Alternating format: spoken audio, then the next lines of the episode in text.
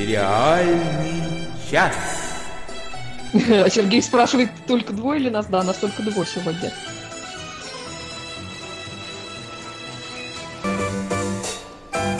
Всем привет! С вами Сериальный час. С вами сегодня Оля Бойко и Надя Сташина. А Денис э, борется с вселенским злом. Что-то такое, по-моему, говорил. С ветряными мельницами. С ветряными... Да, с ветряными мельницами. Давайте пожелаем Денису удачи. Сегодня у нас девишник, поэтому кто рассчитывал на драку, боюсь вас разочаровать всем. Привет, сегодня у нас программа большая. Сегодня... Ну, не каждый раз драться. Да, Хотя кто знает, кто знает, мы такие спонтанные, непредсказуемые. Сегодня, кроме наших голосов, вы обязательно услышите голос Санны Мендлин, которая будет и разбирать сериал, и загадала прекрасную игру. Я очень надеюсь, что победители будут у нас в чате, потому что игра про один из моих любимых сериалов – вот, у меня их столько, что не будем да, которые, мне кажется, подсказкой. См- смотрели некоторые наши слушатели, поэтому есть надежда, что О, да. догадаются, о чем речь. О, да. Ну, а мы переходим к первой рубрике. Долгожданное. У нас на этой неделе много долгожданного. Да, да Оля? у нас действительно много всего. Случилось сразу несколько долгожданных премьер. Я их, конечно же, посмотрела и готова делиться впечатлениями на этот счет. Ну, во-первых, э, уже с третьим по счету сезоном наконец-то вернулся прекраснейший сериал канала AMC под названием Into the Badlands э, и с ужасным совершенно русским названием «В пустыне смерти». В пустыне смерти, Я про этот сериал уже рассказывала в свое время. Да, э, не знаю, начал ли кто-нибудь из слушателей его смотреть, но если нет, то я хочу воспользоваться возможностью еще раз э, всем его горячо порекомендовать. Пусть вас не смущает это ужасное русское название. А уж тем более среди наших слушателей столько фанатов э, Игры престолов, э, так вот Into the Badlands, он до некоторой степени вполне в том же духе и не хуже, хотя бюджет у них явно там поменьше. Оленька, а как бы ты перевела а, название грамотно да. в, в стрёмные земли? Слушай, я не знаю, мне надо подумать, я как-то не задумывалась на эту тему. Я подумаю, если мне ага. что-нибудь придет в голову хорошее, я поделюсь. А, так вот, про что сериал? Действие этого сериала происходит в некоем постапокалиптическом будущем. А, конкретный год там, по-моему, не обозначен, но известно, что прошло 500 лет после войны, уничтожившей цивилизацию. И вот на обломках этой цивилизации в регионе, известном как Badlands, то есть ну, буквально плохие земли, а, возникло постфеодальное общество, которое там пользуется какими-то остаточными благами цивилизации, типа транспортных средств, но по сути своей является именно феодальным. Вот. А, вот Лео предлагает в гиблые земли. Да, ну, красиво. Да, лучше, по крайней мере, чем в пустыне смерти. Намного. Вот, а, так вот, ну, не то слово. Вот. А, в начале сериала а, существует а, на этой территории некоторое количество баронов, не помню, то ли 7, то ли 8, э, которые контролируют Badlands. У каждого из них своя территория, своя армия наемников во главе с регентом, а работники-крестьяне, которые, соответственно, горбятся на всю эту араву, и формально между баронами существует некий статус-кво, но, естественно, существует там куча закулисных интриг. В частности, разгорается конфликт между двумя баронами, бароном Куином и бароном, известной как Вдова. А, оба те еще персонажи. Вдова, например, стала бароном, убив своего мужа, который предыдущего барона, который повадился насиловать молоденьких служанок. А, в общем, такая интересная дама. Вот. И в какой-то момент закулисный конфликт между ними перерастает просто в полномасштабную войну между баронами. Как раз этому посвящен предыдущий второй сезон. И вот на начало третьего сезона, который начался на этой неделе, остается только два барона, один из которых это самая вдова. Причем вдову очень много кто поддерживает из жителей Белланс, просто в силу того, что она что называется, топит под лозунгом, что, мол, вообще надо всех баронов разогнать, отменить крепостной строй и прочие мерзости системы. Но при этом она, в общем, далеко не белая и пушистая, она не гнушается порой довольно сомнительных методов для, для достижения своих целей. И вот на этом фоне в третьем сезоне вырисовался очень, ну, такой новый и очень интересный конфликт. Э, после многолетней и верной службы вдову покинула ее регент и активно теперь против нее выступает. Причем там такой богатый контекст, потому что ее регентом была девочка, которую вдова как раз в свое время спасла от этого своего мужа, и которая всю дорогу вдову называла своей матерью. То есть там такая серьезная подоплека. А, так что будет очень интересно посмотреть на них по разную сторону баррикад.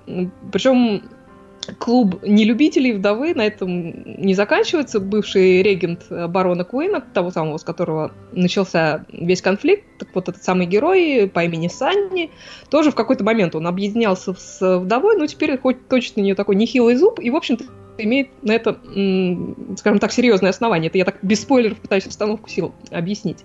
Вот. Плюс в третьем сезоне там во всем этом конфликте появляются новые игроки. Появились они в самом конце премьеры третьего сезона, так что пока можно только предполагать, кто они такие, чего вообще хотят.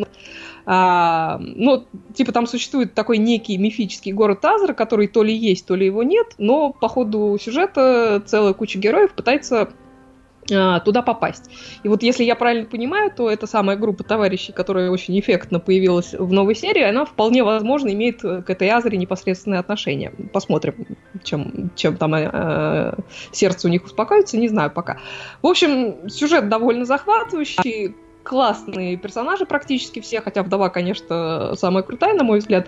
Вот. Но, тем не менее, там все, все персонажи действительно очень хорошие. А, плюс, поскольку это экшен-драма, там очень много всяких а, боевых сцен с применением различных восточных единоборств, и с мечами, и без. И вот, честно признать, никогда меня особо такого рода вещи не привлекали. Но тут они так офигительно сделаны и сняты, что каждый раз ну, просто очень интересно, и меня даже обилие кровищи не особо смущает. То есть видно, что с ними работает очень хороший и хореограф, и тренер, и вот постановщик этих сцен, и они, конечно, совершенно потрясающие, и премьера, собственно, третьего сезона еще раз это доказала. Короче, очень хороший это сериал, повторюсь.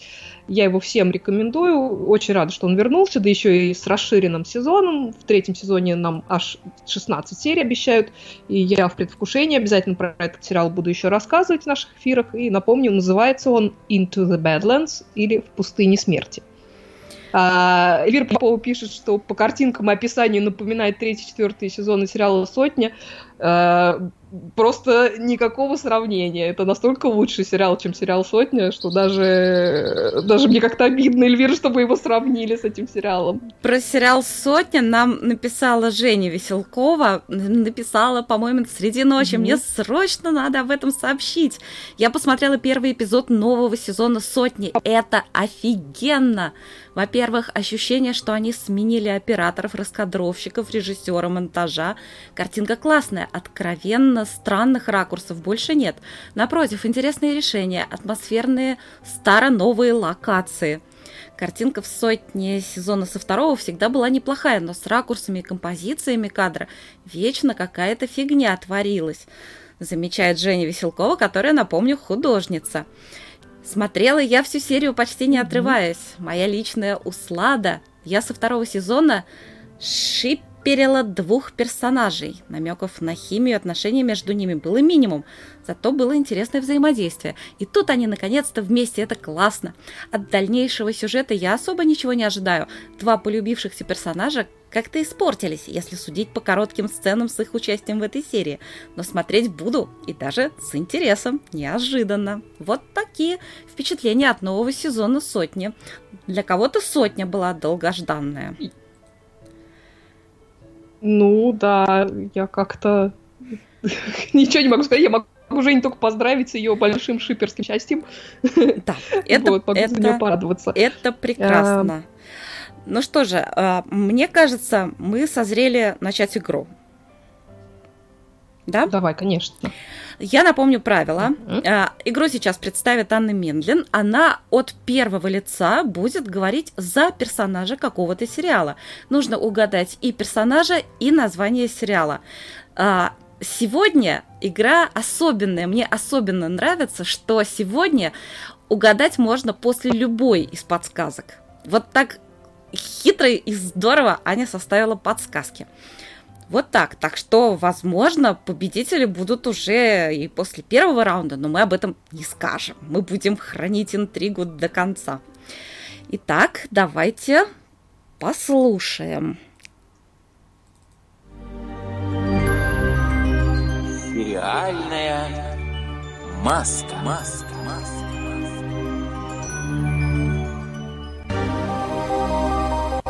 Подсказка первая.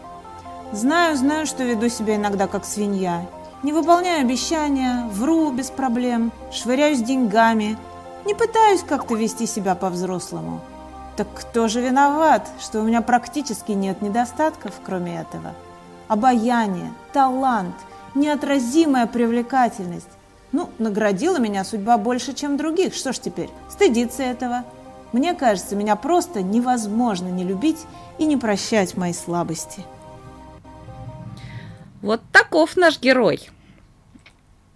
Мы ждем ваши ответы и ваши предположения в нашем чате. Ну, а мы пока что угу. продолжим. Да? А что у нас тут? Продолжим долгожданное. Да, продолжим долгожданное. Да. Ой. Да? Да. Что, что там происходит? Да, кто там у нас дальше? А, вижу, все, отлично. Так. Да, так Оля вот, э, на Оля, этой неделе случилось. Да, да, мужественно смотрит Westworld, который я бросила смотреть после середины да. первого сезона. Ну, в общем, немного ты теряешь, э, но тем не менее, несомненно, более громкая премьера последней недели. Это как раз премьера второго сезона сериала Westworld, то бишь сериала «Мир Дикого Запада». Сериал этот, напомню, про футуристический тематический парк, населенный выглядя... выглядящими, как обычные люди, роботами э, или хостами, как они их там называют, а, которых специально программируют, чтобы они играли определенных персонажей из мира Дикого Запада Соответственно, по сценарию, который специальный человек для этого парка прописывает, а, а клиенты этого парка это всякие скучающие богатеи, ищущие острых ощущений, которым в этом парке позволено совершенно все, убивать, насиловать, калечить, ну, естественно, роботов, то бишь хостов, а самим при этом ничего не грозит. То есть такая экстремальная игра с условно летальным исходом для одной из сторон. Вот, а, убитых, покалеченных роботов а, забирают на техобслуживание, чистят их, им память, и все для них начинается заново. Тот же сценарий, та же незавидная участь. Но, как водится, что-то пошло не так, и некоторые из роботов начали обретать сознание и вспоминать вещи, которые они, по идее, помнить не могли. В основном это касалось, э, на самом деле, двух хостов. Э, Долорес, которая по внутрипарковому сценарию исполняла роль наивной фермерской девушки. Ее играет Эван Рэйчел Вуд и Мэйв, которая по тому же сценарию играла многоопытную хозяйку борделя. В этой роли блистает у нас замечательная Тэнди Ньютон. А, и путь этих персонажей, на самом деле, к обретению сознания был совершенно разным. Методы и цели тоже, но, извините за небольшой спойлер с первого сезона, им обеим это к концу этого самого первого сезона удалось. Причем а, в случае Долорес это имело весьма серьезные последствия для окружающих как для остальных хостов, так и для гостей и спонсоров парка, которые там в конце первого сезона собрались на территории парка на презентации некой новой концепции, нового сценария, который подготовил один из создателей парка, Роберт Форд, которого играет, я напомню, а, Энтони Хопкинс. И, собственно, начало второго сезона как раз-таки показывает последствия того, что произошло на этой презентации. Опять же, небольшой спойлер. А, происходящее, э, такое самое настоящее восстание э, роботов-хостов. А, правила игры внутри парка совершенно поменялись. Теперь, а, как говорится, танцуют все, то бишь умирают все причем вызволять людей, вот, гостей и сотрудников, которые застряли в этом парке, руководство не очень-то торопится. А, будет, кстати, интересно посмотреть, как во все это действие вольются другие парки, которых, а, как выяснилось, как минимум шесть. Первым должен вроде как вступить в действие парк, о существовании которого мы узнали в конце первого сезона, «Мир самураев». Но вот в первой серии сезона его не было пока что. Э, как и в первом сезоне, этот сериал продолжает играть э, в основном с двумя фишками а именно с э, нелинейным повествованием. То есть во втором сезоне действие происходит в трех разных временных отрезках, причем снова между ними нет никакого четкого визуального разграничения, только там только по контексту можно догадаться, что речь о событиях, которые происходят в разные моменты времени. Вот. А во-вторых, у нас снова недостоверный рассказчик, глазами которого мы видим определенную часть э, повествования. Э, если в первом сезоне таким рассказчиком была Долорес, э, то в этом сезоне ее в этом качестве сменил Бернард. Это главный технический специалист парка, с личностью которого м, связан большой секрет. Э, речь об этом шла в первом сезоне, и на этом было очень много чего сюжетно завязано. А, так вот, самое интересное, что, по крайней мере, на начало этого сезона об этом секрете никто, кроме него самого, не знает, а ему этот самый секрет доставляет кучу разных неудобств, скажем так. Я не могу сказать, что я сильно впечатлилась этой премьерой, но если верить критикам, которые успели там посмотреть э, первые, по-моему, пять серий сезона, дальше этот сезон расходится и становится лучше. Угу. Не знаю, посмотрим. Я, в принципе, не очень в большом восторге от этого сериала в целом. То есть потенциал у него большой, на самом деле. То есть тематически как раз э, мне такие, такой род сериалов очень интересен. Но, по крайней мере, в первом сезоне он этот потенциал не очень оправдал, на мой вкус. Но опять же, поскольку его делают создатели прекраснейшего сериала Person of Interest, э, у которого тоже довольно был сомнительный первый сезон, а дальше как-то все ого-го как расходится, то я, в общем, не теряю надежды, что и мир Дикого Запада раскачается, поэтому буду продолжать его смотреть. Скажи, как, вот, пожалуйста, и сообщу. Скажи, пожалуйста, а у тебя э, создалось ли у самой впечатление, или, может быть, ты знаешь какие-то спойлеры, есть ли там хоть один парк для нормальных людей, кто не ездит не для того, чтобы убивать и насиловать? Ты знаешь, я очень в этом сомневаюсь. Ох. То есть э, по, по сюжету это пока ни, никак не раскрывается. Я повторюсь, что о существовании других парков мы в основном знаем только о самом факте. Вот, а поэтому надо будет подождать, когда они, собственно, вольются в действие, но я сомневаюсь, что какие-то нормальные люди тут, да. Я не а, могу, я не, я не смогла, я не могу смотреть этот сериал, я не думаю так плохо о, о человечестве. Возможно, поэтому. Ну, это тебя украшает, на самом деле. Ты оптимист. Ну, значит, э, переходим к следующей рубрике. Смотрели, смотрим, посмотрим. Я смотрю сериал, который после просмотра первой серии я сомневалась, буду ли я его смотреть дальше. После просмотра второй серии поняла, что мне придется смотреть его дальше, потому что сделано совершенно гениально. Режиссер сериала, собственно, из- из-за этого я и стала его смотреть, Дэнни Бойл. Сериал называется Trust, The Trust.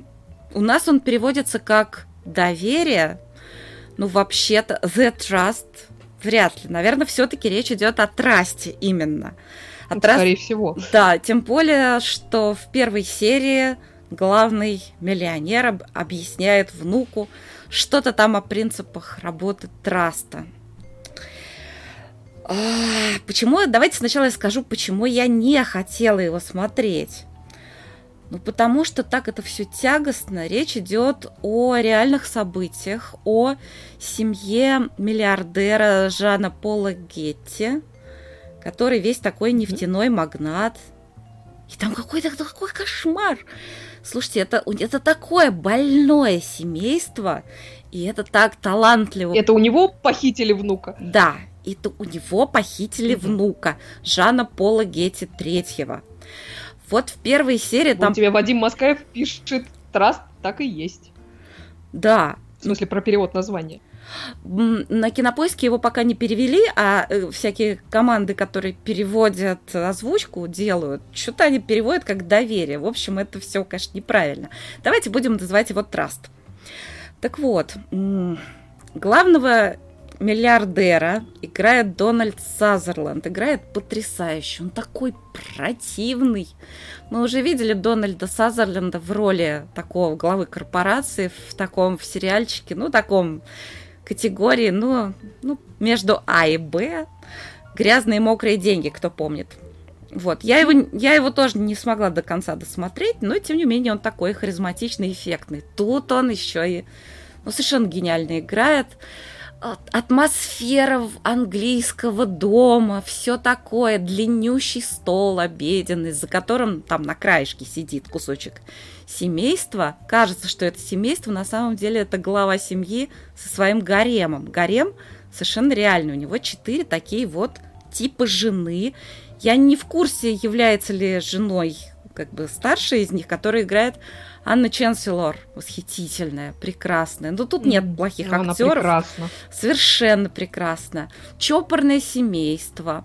Дворецкий, у которого я забыла фамилию, но она очень созвучна с Берримор. Забыла, как его зовут. Ну, в общем, будем называть его Берримор, потому что он такой. И не просто даже овсянка, сэр. Вот он там такой вот весь благородный, с манерами и принимает ну, в общем, такой дворецкий вот старой британской школы принимает как должное какие-то ну, совершеннейшие закидоны этого старика кошмарного с гаремом. Эти э, дамы в его гареме готовы друг друга сожрать с потрохами. У этого миллиардера э, три, три или четыре сына. Ну, короче, они там приезжают на похороны одного из них, который заколол себя вилкой для мяса. Ну, вот так вот. В общем-то, в общем-то, с этого, с этого начинается сериал, и это вполне вписывается в атмосферу дома. Э, и вот они все собираются, и видно, как они его все ненавидят, и как он их всех презирает. И это отношение со всех сторон заслуженное. И тут э, среди вот этого всего панопсикума появляется как раз тот самый внук, который такой дитя эпоха хиппи. Действие, напомню, происходит в 73 году. Он такой в джинсах клеш, такой с кудряшками, вот такой. Ну да, вот у него какие-то там проблемы. А, конечно, он приехал где-то просить денег. Он это все понимает. Но он ему нравится, потому что он единственный, кто не пытается заискивать перед ним. Собственно, первая серия крутится вокруг этого. В первой серии ну, еще не про похищение. Я не знаю, вот думала, хочу смотреть это, атмосферно, гениально сделано, но, боже мой, я не могу, это такое, э, мне очень тяжело смотреть про душевное нездоровье, а там вся семейка больная, кроме вот этого мальчика, которому Дворецкий в порыве, так сказать, нежности откровенности говорит, если ты не хочешь иметь с ними дело, я тебе, мой тебе совет, уезжай отсюда и никогда ни с кем из них не встречайся. И вот этому совету, конечно, было бы недурно последовать, потому что даже абстрагируясь от всего того, что происходит в этом доме, от того, что э, даже если взять за скобки это похищение, которое потом состоится, это такая атмосфера этой семьи, от которой надо держаться подальше и просто сепарироваться, насколько это возможно.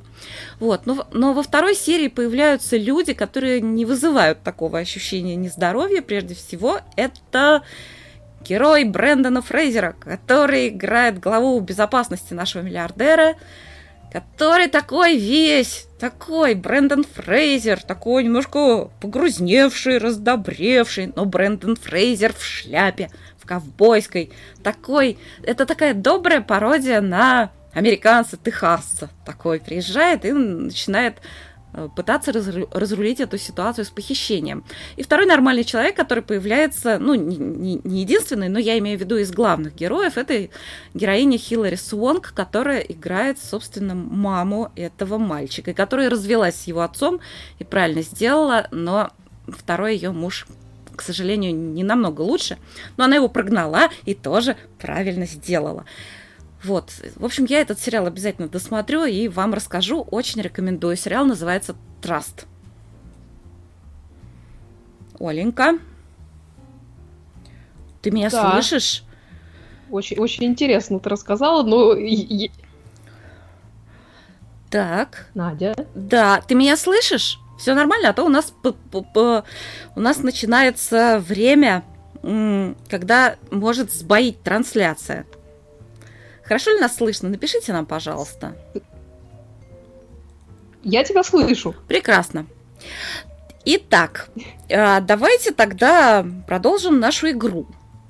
Мне кажется, что после второй подсказки станет многое яснее.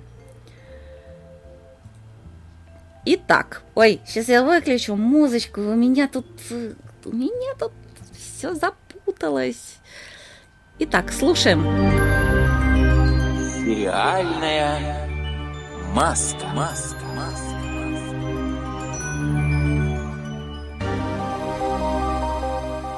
Подсказка вторая.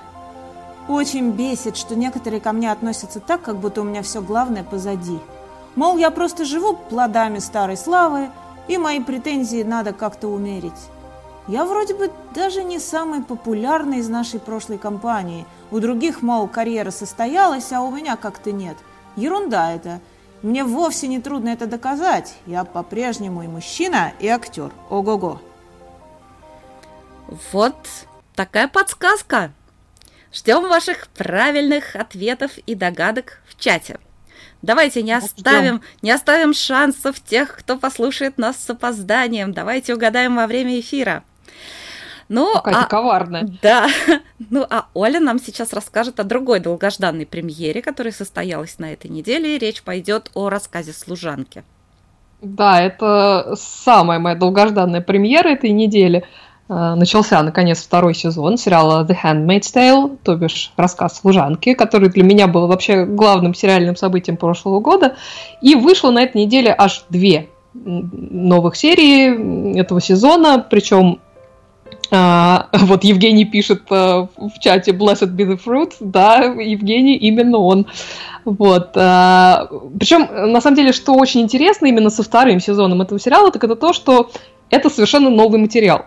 То есть, э, если первый сезон был экранизацией, экранизацией одно, одноименного романа 85-го, по-моему, года канадской писательницы Маргарет Этвуд, и, собственно, этот первый сезон экранизировал книгу целиком. Вот. А второй сезон это уже новая территория, хотя Маргарет Этвуд там продолжает фигурировать в качестве консультанта, так что я думаю, ее так или иначе привлекали к созданию сценария. А, я в двух словах, собственно, напомню, про что вообще сериал. Сериал этот очень тяжелый, поэтому Надя его не смотрит, а, что, в общем, я могу понять. Но при этом это очень хороший и своевременный а, сериал. Это антиутопия. Дело происходит в США, где в недалеком будущем в результате военного переворота к власти пришла ультраправая маргинальная группировка и установила военно-религиозно-фашистскую диктатуру. Вот, захватили они часть территории бывших США, назвали это республикой Гилиад. А, с частью территории там продолжается война. Вот. И повестка у них, прям скажем, экстремальная, поскольку в мире, где происходит действие а, существует острый демографический кризис в силу того, что большая часть населения бесплодна, соответственно, женщины, которые способны выносить и родить ребенка, становятся на вес золота. И, по мнению руководителей Гилиад, должны сконцентрироваться исключительно на деторождении. Причем детей этих а, они должны, должны рожать исключительно для чиновников Гилиад и для их бесплодных жен. Обставляется это все как а, религиозный ритуал, хотя, по сути, это совершенно варварство, конечно, и череда бесконечное насилие в отношении этих несчастных женщин, которые как раз живут в домах этих чиновников, как служанки, рожают им детей, а потом их просто отправляют в дом следующего чиновника, и так по кругу. И это еще в лучшем случае, потому что за любую провинность, э, там след, за любой провинность следует э, жесткое наказание, а особо провинившихся и вовсе отправляют в некие колонии разгребать токсичный мусор, и там они довольно быстро, собственно, погибают. Э, главная героиня, э, через глаза которой мы видим вообще весь этот мир, э, зовут ее Джун Осборн, а в Гиллиад она носит имя Оффред, то бишь принадлежащее Фреду, так зовут чиновника, в доме которого она живет. Играет ее великолепнейшая совершенно Элизабет Мосс, получившая за эту роль Эмми в прошлом году. Так вот, первый сезон заканчивается двумя основными событиями, извините уж за спойлер, во-первых, Джун беременеет, а, а во-вторых, ее в самой концовке куда-то увозят при довольно пугающих обстоятельствах. И вот э, в первой серии второго сезона нам показывают, куда же ее увозят. Э, увозят э, таким образом, оказывается, не ее одну. И вот то, что со всеми этими служанками происходит в этой серии, это последствия их действий из прошлого сезона, когда они там отказались забить камнями одну из э, своих провинившихся товарок. Причем самого страшного самой Джун удается избежать, когда там главная насмотрщица, тетушка Лидия, потрясающая совершенно эндаут ее играет. Так вот, э, когда тетушка Лидия выясняет, что Джун ждет ребенка, так сказать, э, сам, самое плохое проходит мимо нее. Я, на самом деле, не очень хочу спойлерить, но так немножко обтекаемо скажу. В этой серии обстоятельства, в которых Джун находится, они меняются совершенно кардинальным образом.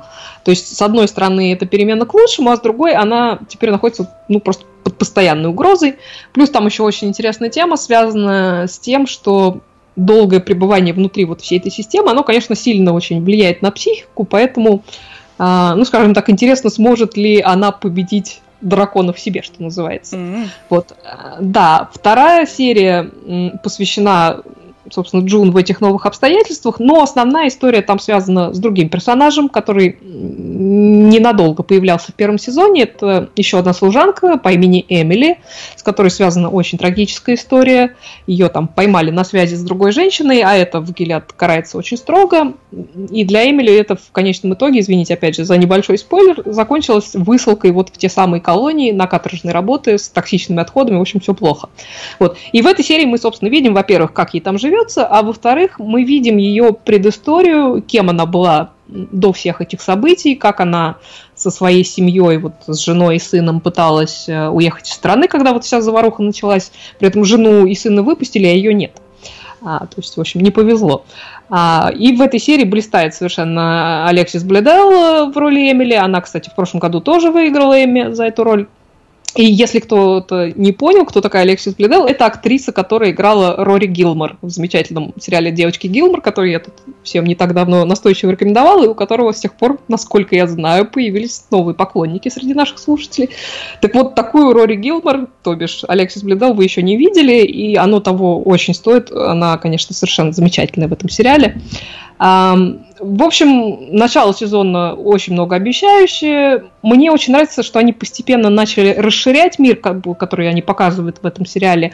Они продолжают эм, углублять предысторию, показывают, собственно, что и как произошло, и как этот мир вообще докатился до такого жуткого состояния, и насколько вообще постепенно это произошло. То есть как под разными предлогами у людей очень постепенно отбирали какие-то права. Ну, они так, ну, ворчали, ворчали немного, но вроде как приспосабливались, как, как бы жить можно, ну и вроде как ладно. Вот. Очень и очень все это поучительно на самом деле. Вот. И хорошее напоминание вообще, что права человека это не какая-то абстракция, а именно то, что позволяет вести, в общем, общем-то, нормальную, в хорошем смысле, нормальную жизнь. А еще это хорошее напоминание, что религия, особенно в радикально-фанатических ее проявлениях, совершенно не место в политике и в управлении государством. В общем, прекрасный сериал. Обязательно еще поговорим про второй сезон, когда накопится впечатлений. Так что, если не смотрите, и не боитесь тяжелого содержания, то сериал «Рассказ служанки» The Handmaid's Tale я обязательно всем рекомендую. Я вот боюсь, и если Оля, видите, смотрит сериал награжденный Эмми и получивший еще кучу номинаций наград, то что смотрю я для этого... Что ты грызешь? Для этого мы сделали новую заставочку, которая, я так думаю, в общем, мы будем включать часто. Регулярно. Так, новая рубрика.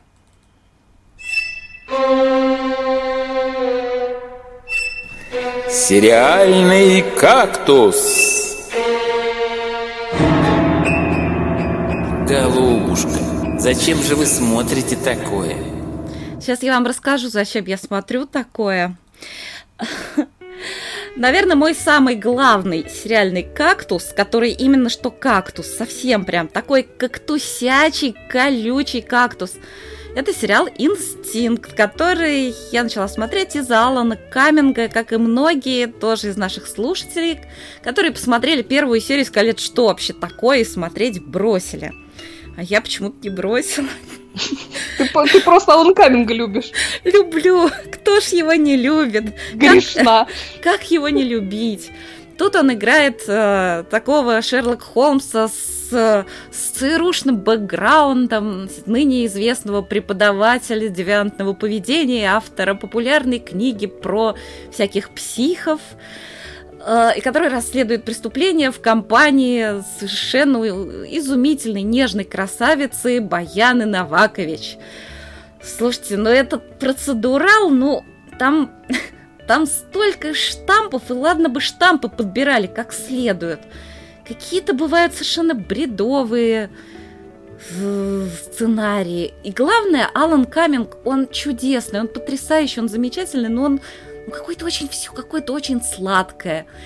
Наверное, это хорошо, и это как раз совсем не штамп. Он счастлив в личной жизни, у него прекрасный муж, который работает барменом, такой симпатичный, улыбчивый, совсем другой типаж, но они прекрасная пара. Я не знаю почему, но как-то я даже подумала, что я не буду больше смотреть. Ну все, ну хватит на четвертой серии. А в пятой серии они опять показали мне Вупи Голдберг. Это специально для таких, как я. Э, я прям представляю, как э, продюсер или там режиссер сказал, слушайте, давайте так, у нас падают рейтинги, ну нужно что-то. Так, Вупи Голдберг побольше, да, потому что все ее любят, она, она восхитительная, она, она великая, и тут она великая. Ну давайте так, пусть он на голове постоит. В общем, сцена в пятой серии в «Инстинкте» между ними. А Вупи Голдберг играет его издань, издателя, которая ждет от него второй бестселлер. А он что-то такое, что-то там, у него прокрастинация.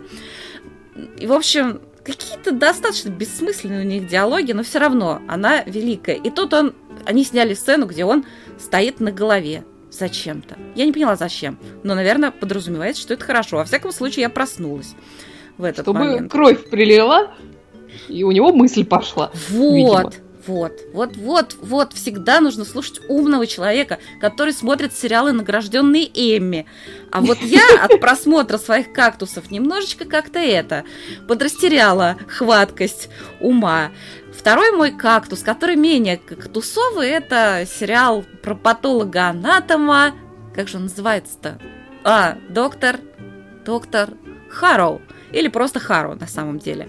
Ну, он, конечно, не такой кактусовый, он покачественнее сделан, тем более там не только главный герой красавицы, вау, такой вот валиец британец, там еще очень-очень симпатичный персонаж, который второй патологоанатом, который который с ним соперничает за самые интересные трупы, за признание начальницы и все такое. В общем, ну, неплохой сериал, условно «Кактус», потому что тоже достаточно такой процедурал предсказуемый, но все-таки классом получше. И еще один мой кактус. Я смотрю сериал Deception про фокусника, который тоже довольно бредовый. Ох, довольно бредовый. И после каждой серии этого самого фокусника я обязательно пересматриваю несколько серий Белого воротничка, который совсем не кактус, а красавчик. Вот такие мои кактусиные новости. А, а давайте все-таки перейдем к сериалам более серьезным. А, сейчас я включу заставку новой рубрики, хотя, ну, не новой, а следующей рубрики. Хотя в данном случае импортозамещение, оно как бы не в наших странах импортозамещение.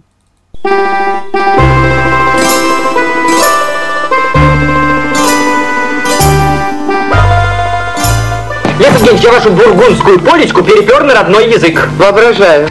Сериальное импортозамещение.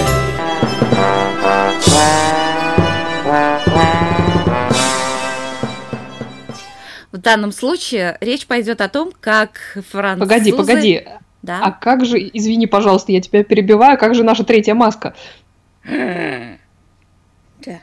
Да. Все пропало. Ну вот. А я вам тут из-за острова на стрежень. Друзья, ну. простите меня. Вроде теперь список-то сделал красивый, правильный. Uh. А все равно все перепутала. Это все из-за кактусов. Друзья, не ешьте ну, кактусы. Давайте послушаем третью подсказку, после которой ну, я очень надеюсь, что у нас в чате появится правильный ответ.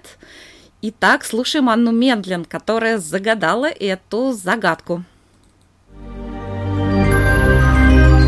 Сериальное Маска. Маска. Маска.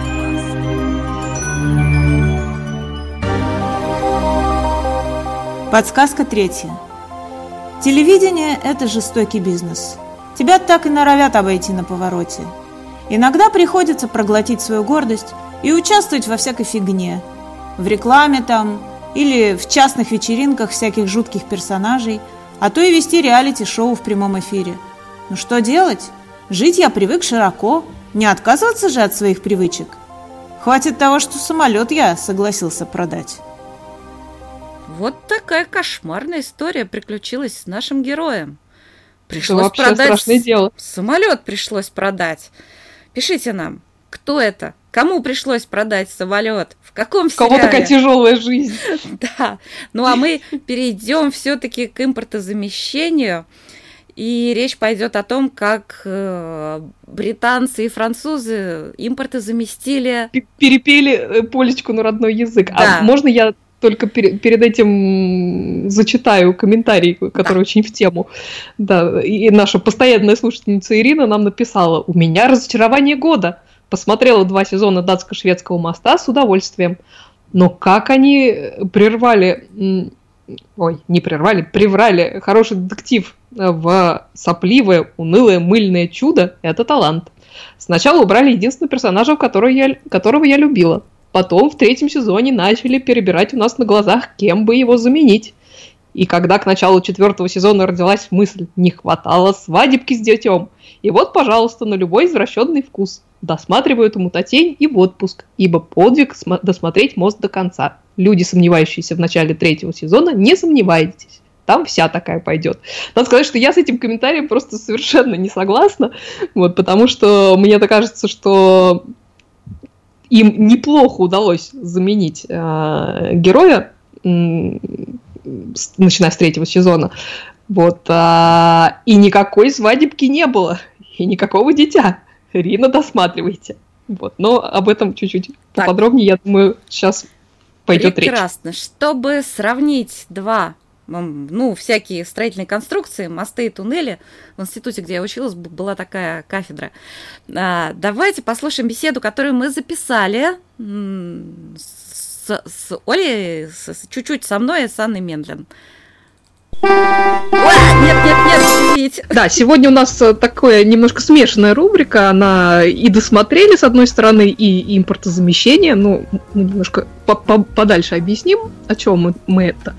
А, для начала досмотрели. Не так давно закончился уже четвертый сезон отличного датско-шведского сериала «Мост», который я с большим удовольствием посмотрела. Для тех, кто не знает, «Мост» — это такой детективный сериал про совместные расследования преступлений шведской и датской полиции. Начался э, он как раз-таки с расследования преступления на мосту через прозлив Эресун, э, соединяющий эти две страны. И главный герой это как раз полицейский из э, этих двух стран шведская женщина-детектив и датский детектив-мужчина. Причем, если шведская героиня Сага Норен присутствует во всех четырех сезонах, то датский герой меняется после двух сезонов, что, впрочем, сериал это совершенно не портит. Я думаю, что про героев мы говорим, поговорим чуть-чуть попозже. Скажу только два слова про этот самый четвертый сезон. Самое главное и самое приятное про него это то, что сезон получился отличным. В нем очень интересное основное преступление и расследование, не менее интересное побочное расследование. И, собственно, побочное заключается в том, что главная героиня Сага Норен пытается раскрыть пропажу семьи своего датского коллеги, жены и двух дочек, которая случилась уже лет шесть назад по сравнению с временем действия а попутно пытается еще и разобраться в себе, в своем сложном и трагическом семейном прошлом, и приводит это все к весьма нетривиальным результатам. Очень я осталась довольна этим сезоном, и всем вообще этот сериал настоятельно рекомендую. Вот, но собрались мы сегодня обсудить не только сериал «Мост», но и один из его ремейков, многочисленных, надо сказать. И рассказать про этот ремейк мы позвали нашу дорогую Анну Мендлин. Аня, привет! Привет, привет. Расскажи нам, пожалуйста, в двух словах, что это за ремейк такой? Значит, ремейк э, практически идентичный. Он называется, в данном случае он называется туннель. Вот в этом как бы разница в инженерном подходе. А вас в смысле сюжета и героев, они практически взяли идентичную структуру. То есть это, в общем, такая франшиза, скорее, чем ремейк. Mm-hmm. А, значит, это британско-французский сериал в данном случае. И э, роль шведской детективши играет француженка, а роль э, датского детектива играет англичанин, который, значит, в меру не бритый.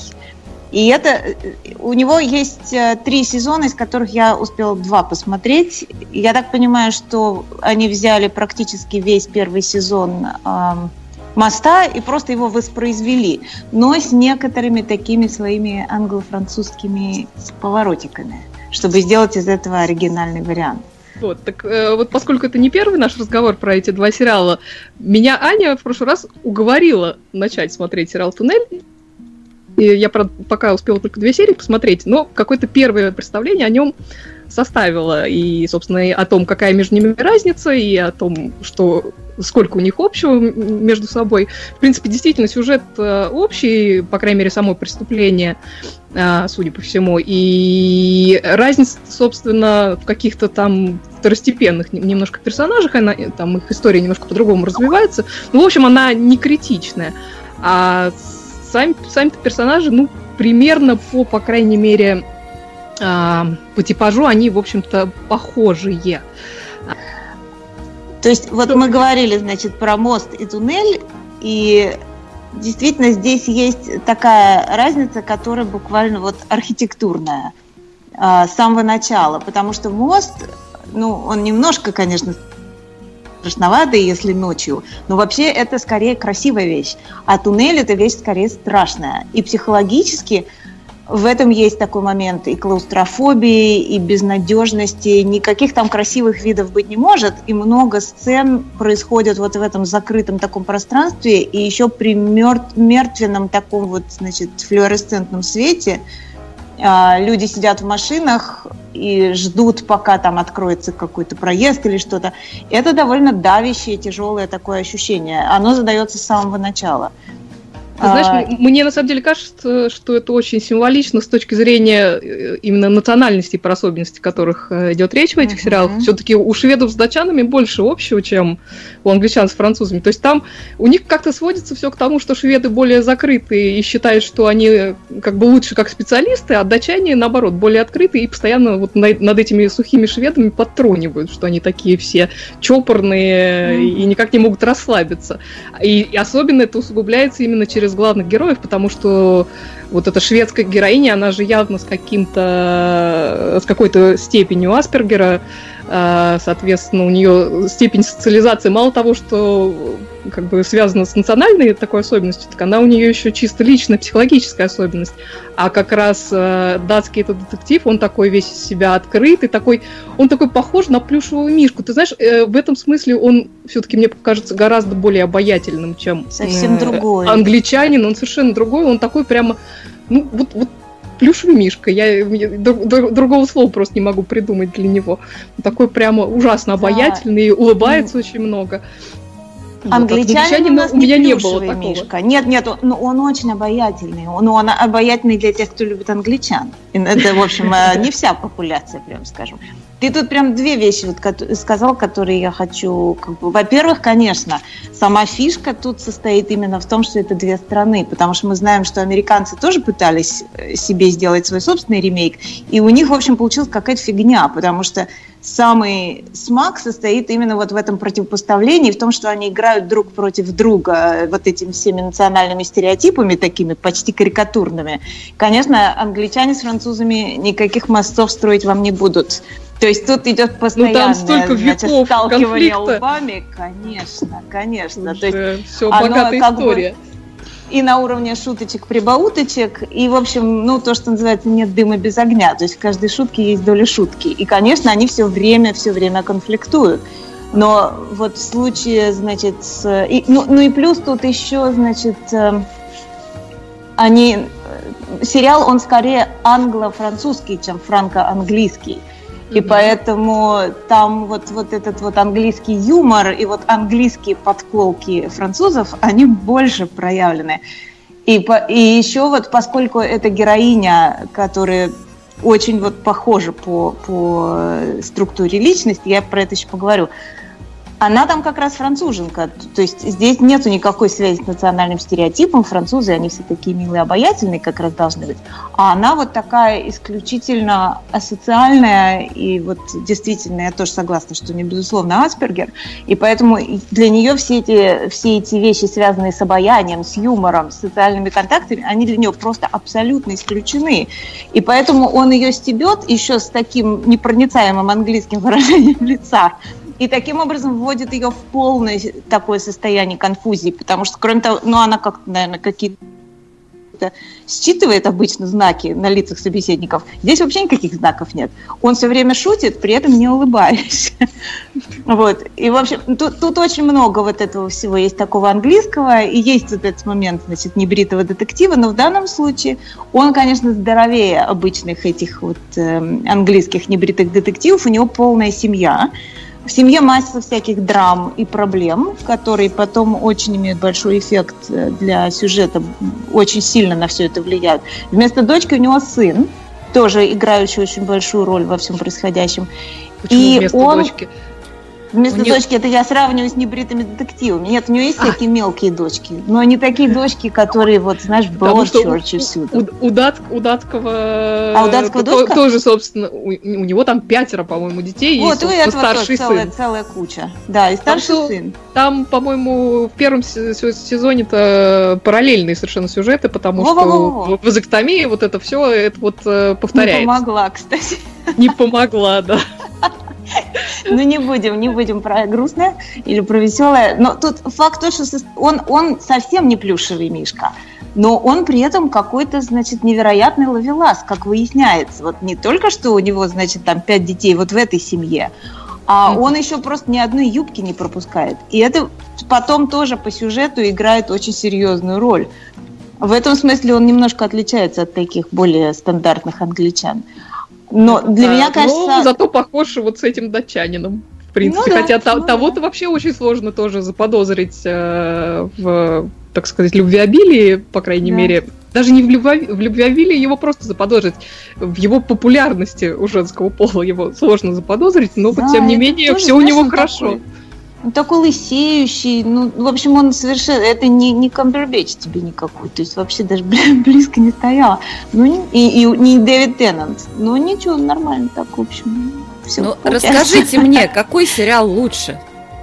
Ну, подожди, как же мы можем сказать? Подожди, я должна одну важную вещь сказать, которая для меня самая важная вот здесь во всем этом была. И это как раз героиня. То есть э, я, я совершенно, вот она меня втянула во все это. Ее играет э, актриса, которая еще и модель, э, Клеванс Пуасси, француженка. Она а, играла Я ее нигде до этого не видела, я ее видела в Инбрюге. Я, я ее видела. В Брюге.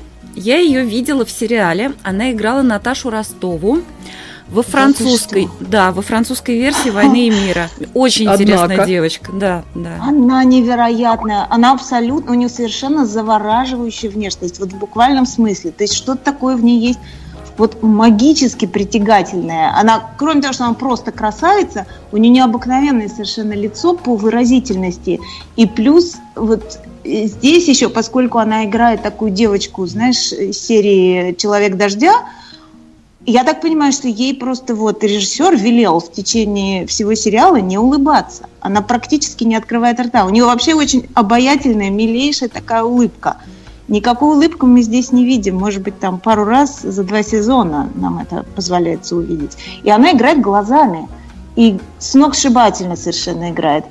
То есть э, вот развитие ее отношений с этим ее английским коллегой, без, там никакой романтической подоплеки между ними нет а именно вот человеческие отношения и как у них возникает действительно дружба, и как они начинают друг друга ценить, несмотря на вот все эти как бы национальные противоречия, то и все, это совершенно замечательно.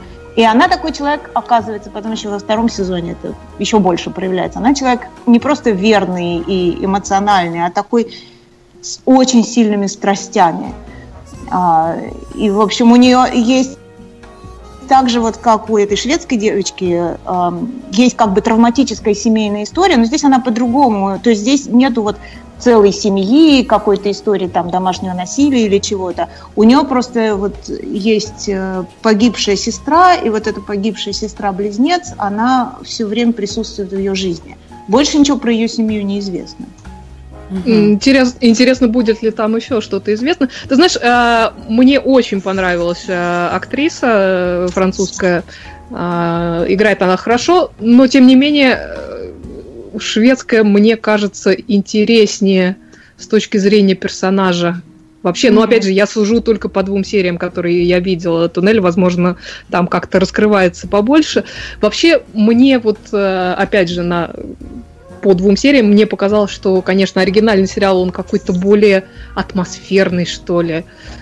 Даже, я даже не могу объяснить, в чем разница. Возможно, просто, знаешь, это как э, оригинал и копия. И вот э, ну, копия конечно. немножко блекнет. Хотя, ну, конечно. конечно, там есть э, свои особенности, э, ну, как минимум, национальные, которые а его может, выделяют. А может быть, вы можете сказать, кому вы рекомендуете посмотреть оригинальную версию, а кому англо-французскую?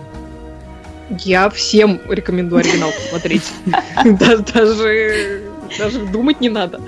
Аня, ну, слушай, ты? я, я рекомендую посмотреть всем, кто любит английские детективы, безусловно. То есть никаких сомнений. И, и я рекомендую это тем, кому интересны не просто детективные сюжеты, а именно сюжеты о человеческом взаимодействии. И плюс здесь есть еще очень интересный аспект. Я так понимаю, что он в меньшей степени вот проявлен в скандинавской этой версии. Во всяком случае, в первом э, сезоне. Там есть такая история очень интересная про журналистику и про медиа. Это есть в том сюжете тоже, но здесь это есть, очень да. сильно, и этого очень много. И вот э, история о том, как можно манипулировать сознанием толпы и как можно вот по типу там какого-нибудь анонимуса или какого-нибудь Сноудена или чего-то предлагать э, толпе мгновенный какой-то страшный выбор, типа кто останется живым, а кого стоит убить или кем стоит пожертвовать, или вызвать у толпы агрессию так, что люди идут что-то громить, вот буквально в физической реальности. Mm-hmm очень-очень, это очень мощно сделано. То есть в смысле детектива или там триллера, там у меня было иногда ощущение, что там немножко все даже перекручено. Они как-то, мне кажется, иногда перекладывают э, вот, вот пропорцию деталей и всего. Мне, мне бы хватило и меньше, откровенно говоря, детективного содержания. Но вот эта штука мне очень понравилась, потому что я... Ну вот я вообще люблю, в принципе, такие сюжеты. Ты знаешь, Ань, мне на самом деле надо пересмотреть э, первый сезон э, «Моста», потому что я его смотрела ну, уже года три как минимум назад. Поэтому я, честно говоря, мне, по крайней мере, это не так запомнилось. Мне запомнилось mm. как раз э, вот то, как выстраиваются отношения между главными героями и как вот действительно они начинают друг друга постепенно уважать и как-то проникаются, mm-hmm. несмотря mm-hmm. на свои такие различия. Вот. И интересно, чем эти отношения заканчиваются. Вот. А, собственно, ты сказала, что в, в, в англо-французской версии нет никакой романтической линии между ними. Это, это, собственно, такая же история в шведском, э, в шведско-датском варианте. И мне это как раз очень нравится, потому что я как вот mm-hmm. когда смотрела, я все время боялась, что, ну вот не дай бог, они сейчас начнут вот эту романтику крутить между ними, это будет, ну как-то Да, перебором. это было бы дешево как-то. Вот, это, это было, было бы дешево. Скучно. Да, вот, вот, вот в этом там... смысле мне это так же, как Broadchurch показывает. Вот они молодцы. Вот да, да, да. Но там они, конечно, такую драму закрутили в итоге с концовкой именно uh-huh. этих отношений, что прямо мне интересно, как они разрулят э, в англо-французской версии. Ну, собственно, там эта драма была несколько обусловлена тем, что э, актер захотел уйти из сериала. Вот. Mm. Но, тем не менее, они сценарно это очень здорово обыграли.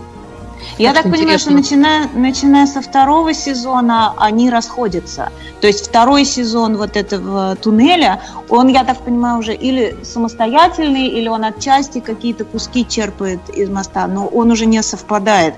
И у меня было ощущение, что этот сезон послабее. Во всяком случае, вот такого ощущения, что он тебя прям затягивает, у меня уже не было, потому что они такие основные все свои козырные карты, мне кажется, отыграли в первом сезоне.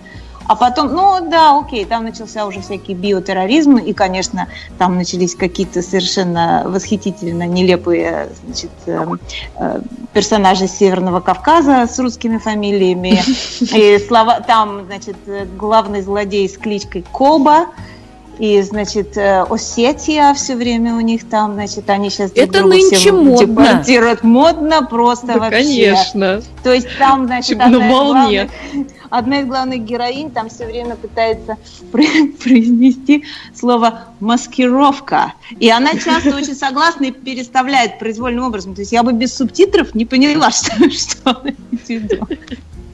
Да, это часто бывает, когда актеры пытаются в западных сериалах говорить по-русски, очень нужны субтитры в этот момент. Да, да, но тут много слогов, в общем, я, так сказать, не могу ее упрекнуть. Ну, в принципе, да. Понятно. Ну что же, я думаю, что если кто среди наших слушателей найдется кто-то, кто готов сделать столь же подробный разбор американской версии моста, то welcome. Милости просим. А, кстати, говорят, что то ли собирались, то ли даже начинали русскую версию снимать.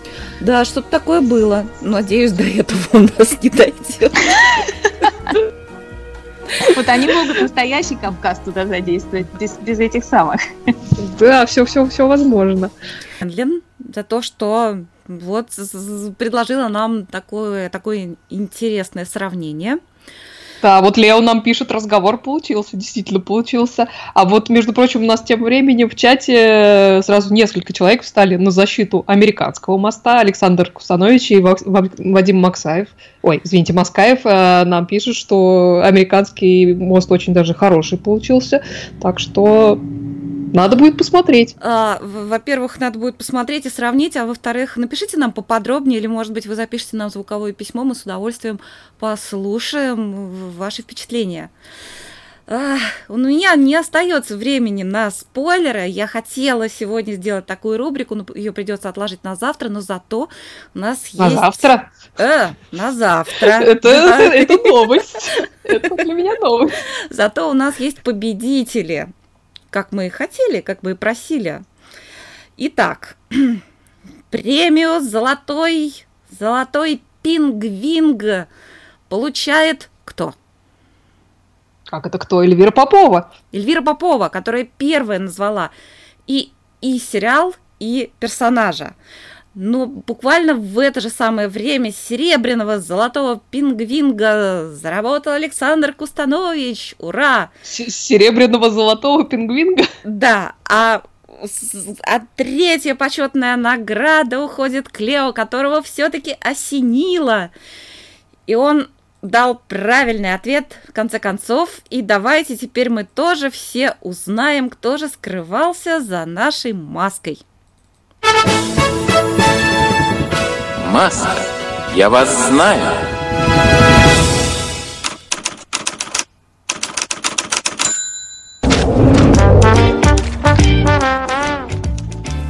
Итак, за маской скрывается Мэтт Леблан, который играет Мэтта Леблана в англо-американском сериале «Эпизоды». Сериал рассказывает о сценаристах, муже и жене, англичанах, которые приезжают в Голливуд, чтобы создать американскую версию своего успешного британского ситкома.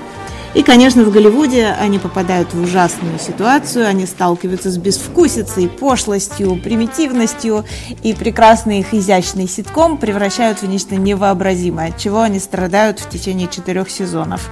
В том числе в, в одном из прямо-таки первых эпизодов в качестве главного героя их сериала, э, которого в английской версии э, представляет директор аристократической школы для мальчиков. Здесь им предлагают хоккейного тренера в исполнении того самого Мэтта Леблана, то есть актера, который в сериале «Друзья» играл Джоуи, и этим знаменит. И вот э, Мэтт Леблан э, изображает совершенно безжалостно карикатуру или пародию на самого себя, такую человеческую бабочку, нахального, бессовестного хлыща, самовлюбленного, действительно чрезвычайно обаятельного, импульсивного э, который не имеет никаких обязательств ни перед кем, никакого, так сказать, морального кодекса, э, врет, делает все, что ему хочется, живет импульсивно от минуты к минуте. Наши герои, конечно, его ненавидят страшной ненавистью, поскольку для них он воплощает все плохое, что с ними происходит, но обаяние и очарование его таково, что на него действительно невозможно сердиться долго, и они становятся с ним очень близки во многих смыслах и прощают ему многие его художества, хотя периодически между ними возникают страшные скандалы, которые, в общем-то, и двигают вперед действие этого сериала. Интересно то, что э, создатель сериала «Эпизоды» это Дэвид Крейн, который был же и автором сериала «Друзья», так что он Мэтта Леблана привел с собой. И это совершенно великолепная роль, за которую Мэтт Леблан получил и «Золотой глобус», и был номинирован на многие другие премии. И надо сказать, что ему дали здесь развернуться по полной программе, и он действительно очарователен. Да, вот такой, такой у нас сегодня герой – Спасибо большое, Аня Медленно. По-моему, прекрасная загадка. Про один из моих любимых сериалов. Именно после просмотра эпизодов я сделала несколько попыток полюбить друзей, но у меня не получилось. Но я очень люблю Мэтта Леблана в эпизодах. Да, он там прекрасен, очень самоироничный, конечно. Он персонаж. Он не... самый ироничный, он совершенно безжалостный к себе, и у него исключительный диапазон, и я не могу вспомнить другого такого героя, который был бы в такой же степени отталкивающий и обаятельный. В общем, блистательный Мэтт Леблан сыграл пародию на самого себя в сериале «Эпизоды». Если вы его еще не смотрели, обязательно посмотрите. Сериал а прекрасный. Меня ждет еще целый последний сезон, который я так и не посмотрела О, еще. Там было много-много-много прекрасного. Вот, mm-hmm. ну что же, наш сериальный час подходит к концу. И подходит. сейчас у нас, сейчас я найду музычку, и будет спасибо за кофе и булочку. Так. Дорогие друзья, спасибо большое тем, кто был в прямом эфире, кто угадывал и писал нам. Спасибо, это очень важно.